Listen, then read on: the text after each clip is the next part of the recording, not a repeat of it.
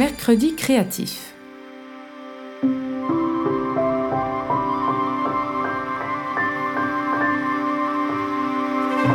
Marcel est un enfant que l'avenir angoisse. Lorsqu'à ses yeux le jour n'est pas assez précis, il presse de questions tous ceux qui sont autour jusqu'à considérer que tout est éclairci et que dans le programme, aucun flou ne le froisse. Aussi chaque matin, sa mère est au taquet, prête à subir le feu des interrogations de cet enfant complexe sans approximation qui à chaque réponse relance oui et après.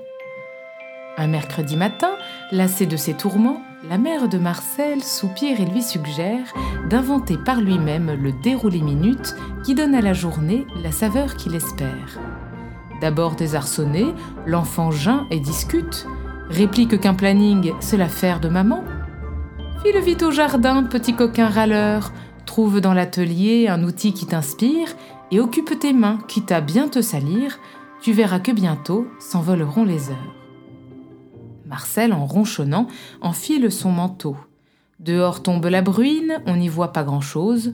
Grognant qu'on le malmène, il est d'humeur morose. Du bout de sa chaussure, il envoie un caillou, renifle l'air humide, pas content pour un sou. Dans l'atelier désert, il attrape un marteau. Puisque j'ai un marteau, je cognerai le jour, chantonne le gamin qui tape sur un clou. Dès qu'il s'écrase un doigt, il ne rit plus du tout. L'outil est dangereux, j'ai besoin de secours.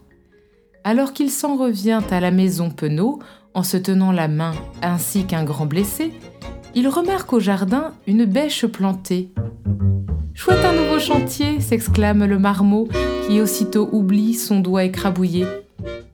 Puisqu'il peut se salir, il saisit par le manche la bêche qu'il inspire. Il creuse de son mieux un joli trou carré sur lequel il se penche. Où sont les vers de terre? Où sont les cailloux bleus?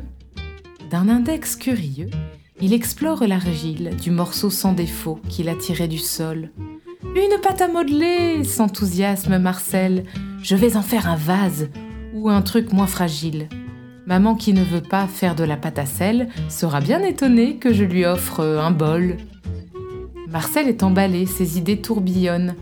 Dans l'herbe détrempée, il dessine des plans, efface et recommence, oublie le mauvais temps.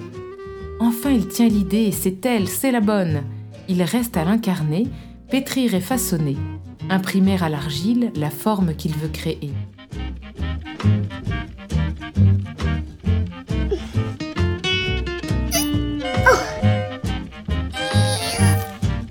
Retour dans la cuisine, les bras chargés de glaise.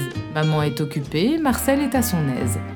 Il pose sur la table son gros morceau de terre, retire son manteau et se met à l'ouvrage. Il mélange et malaxe, barbouille le carrelage, il se sent créatif, céramiste et expert.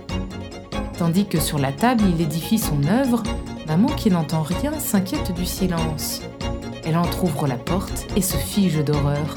La table disparaît sous une boue grisâtre. Marcel ébouriffé s'agite comme en transe, manipule la glaise comme si c'était du plâtre. Mon Dieu, mais qu'as-tu fait? s'étrangle la pauvre femme qui ne s'attendait pas à être prise au mot. J'ai dit va te salir, mais pas dans la cuisine. Je vais bien nettoyer, n'en fais pas tout un drame, dit le petit garçon. Je t'ai fait un cadeau. Et il sourit en grand, l'intonation câline. Maman déglutit mal, elle sourit de travers. Essaie de s'approcher sans marcher dans la terre. Il a bien obéi, s'est occupé sans elle. Elle ne peut pas râler parce qu'il a fait du zèle. La cuisine en chantier, le manteau dégoûtant, valent à peine un regard dans l'esprit de Marcel, qui désigne d'un geste l'objet de sa fierté. Une assiette difforme et un bol affaissé.